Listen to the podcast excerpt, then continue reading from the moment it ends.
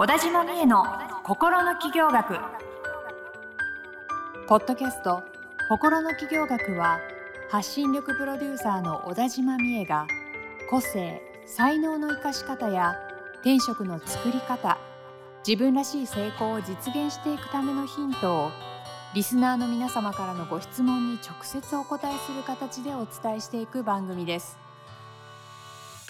はい、今週も始まりました。小田島美恵の心の企業学第13回スタートさせていただきます。ナビゲーターのトーマス J. トーマスです。よろしくお願いします。えー、今週も美恵さん、どうぞよろしくお願いします小。田島美恵です。よろしくお願いします。ます。すみません、今おな、お願いし、よろしくお願いします。2回言っちゃいましたけど、それぐらいよろしくお願いしますと思ってるということでめちゃ。くちゃよろしくお願いします。よろしくお願いします。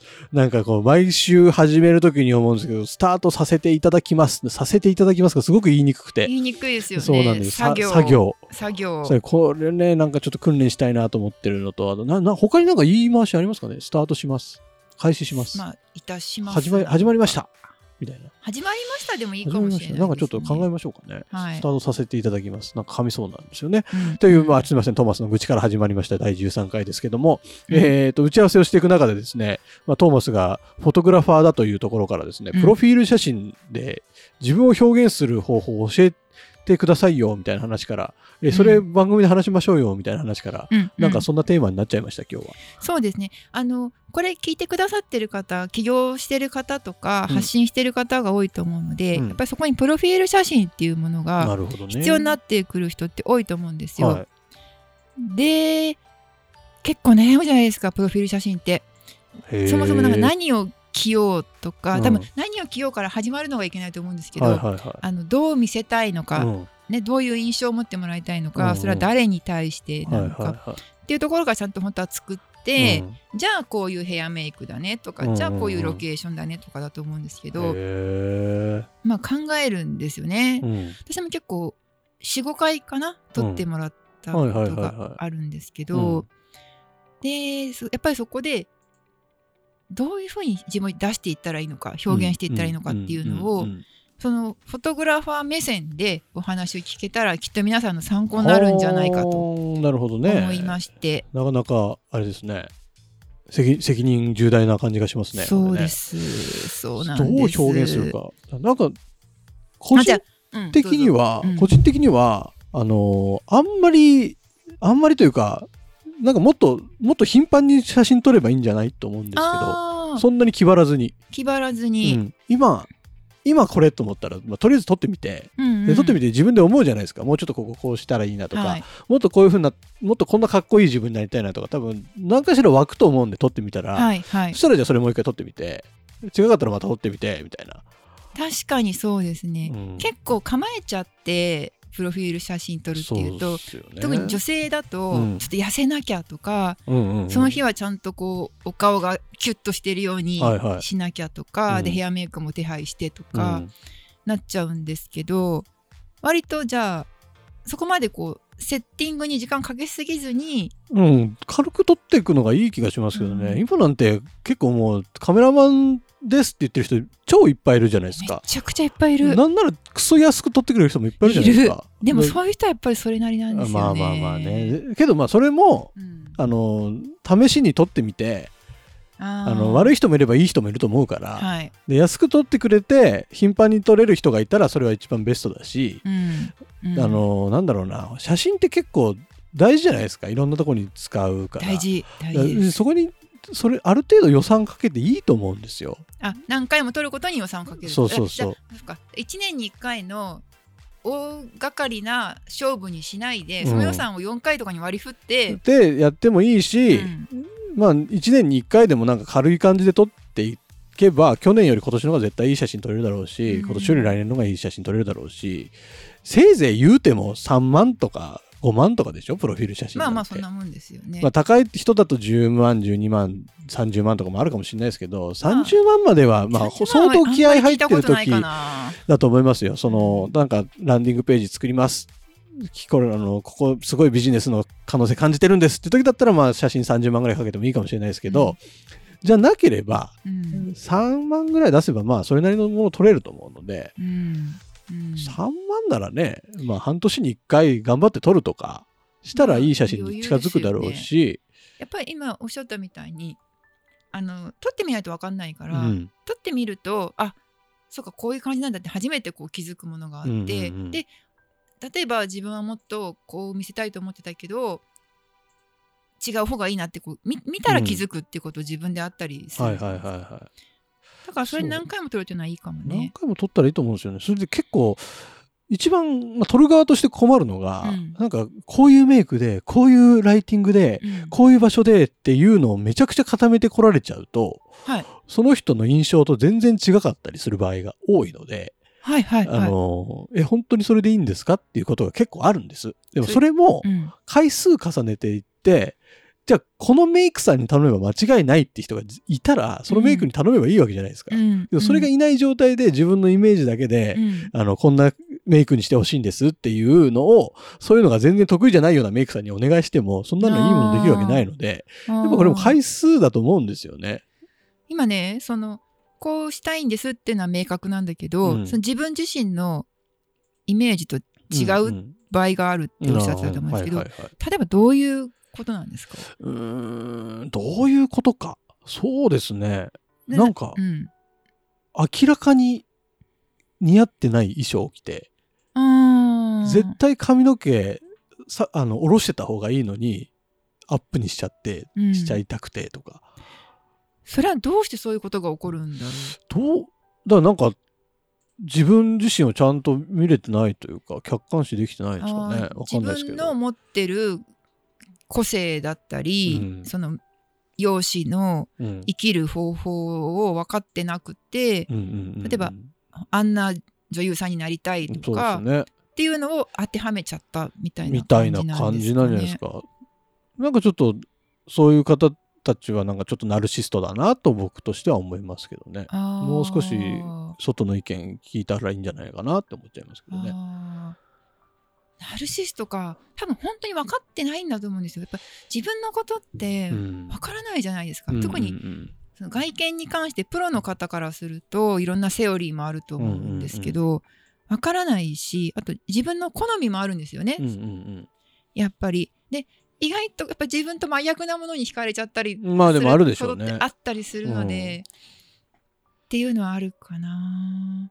でそういう時どうするんですか？そのその人が持ってきたイメージが絶対違うよと思った場合どうするんですか？僕だったら、まあ言われた通り一回取ってう、んうん、で、あのーそっから崩していきますね。ああ見て本人があ違ったわもうちょっとそう一緒に見ながら、うん。もうちょっとこここうした方が良くないですか？みたいなことを言いながら、それでいいいいっていうならじゃあちょっとじゃあちょっと髪の毛下ろしてみましょじゃあその撮影の中でう。そうそうそうそう。だんだんと近づけていってあげるんだそうそうそう。本来の良さに。そうそうそうあそれはいいですね、うん、そういう感じにはしますけど。確かにそれ最初は最初から自分がこれが良かれと思って用意してきたものを、違う違うって言われたら、うん、多分なんかガクッときちゃうというか、うんうんうん。ちょっとい怒りを感じる人もいると思うんですよ そうねです それはそうだと思いますから。あ。それはうまい手ですね、うん。それもやりつつじゃあちょっともうちょっとこう、うんっていうのを教えてあげるわけまあ、ですね。結局のところ多分今後もビジネスされていくのであれば、うん。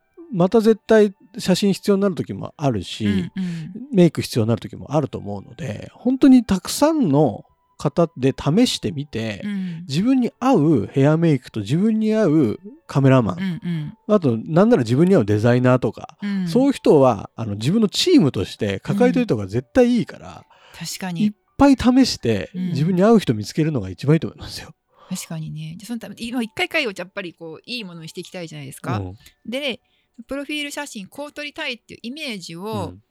そのフォトグラファーさんに事前に伝えるにはどういうふうに伝えたらいいんですか、やっぱビジュアルなんかまあまあでもとかなんですか？でも思いは全部伝えてもらった方が嬉しいかな。こうこういう活動してて、うん。こういう思いで仕事をしてて、でうんこんな方にこんな風なものを届けていきたいんだみたいなものがはっきりしてるとイメージジもしやすくなるしでその方とお話ししていく中で、ああこの人はこういうのが得意あの好きなんだろうなとか嫌いなんだろうなみたいなものなんかだんだん見えてきたりとかするので、でまあカメラ仲良くなれるカメラマンと撮るのが一番いいと思いますけどね。それは大事ですね。うん。なんか多分多分見てわかると思うんですよ。この人と合うな合わないなっていうのが。その人の写真でね、うん。そう写真もだし人なり人となりもだし。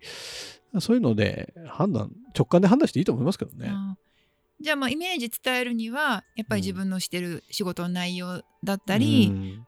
こういう人にこういうことをやってて、うん。まあ、こういう思いでやってて、うん。こういうふうにしていきたいんですっていうのを、まあ、ちゃんと伝えるっていうちゃんと伝えるのと割とカメラマンの人って、まあ、偏見かもしれないですけど偉そうな人多いんですけど、偉そうぶららないカメラマンちゃんと自分の意見いやそれ違いますこうしたいんですって言える相手と撮った方がいいと思いますけどね。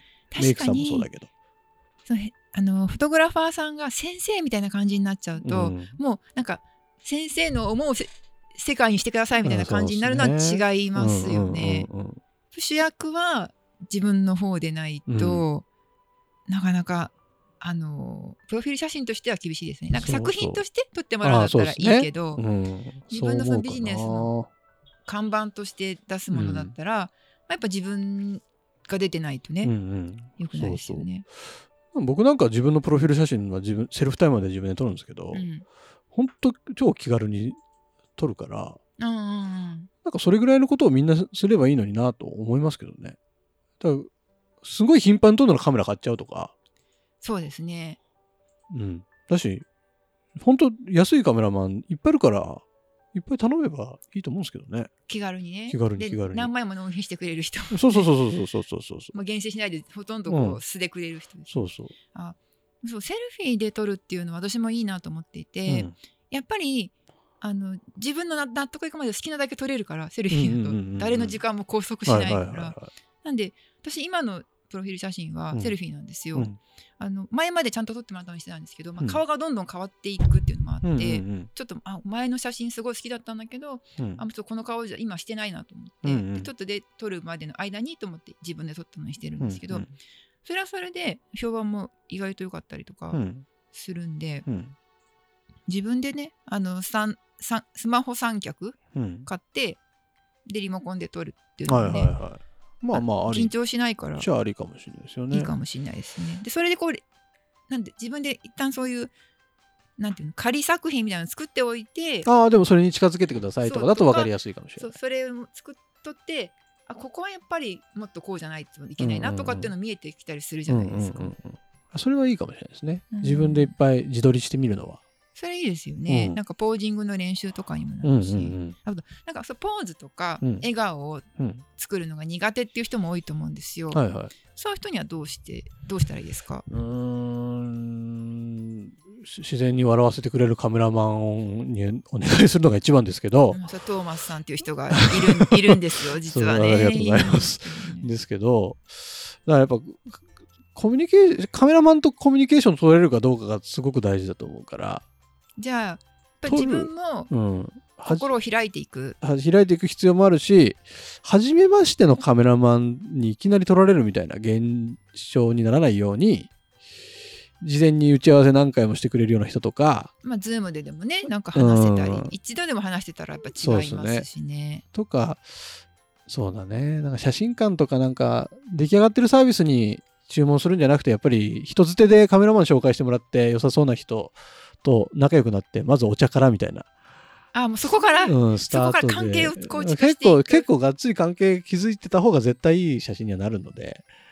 なるほどね、うん。まあ、話も普通にこう雑談とかをしてやった関係の方がそうそうそう。その人らしさがと思いますけどね。分かるってことですよね。だからこそやっぱり自分のチーム作っていくのは大事なんじゃないかなと思いますよこれからの起業家さんは。クリエイティブチームを。写真に関して写ですか？真も写真もヘアメイクもデザイナーも印刷屋さんも。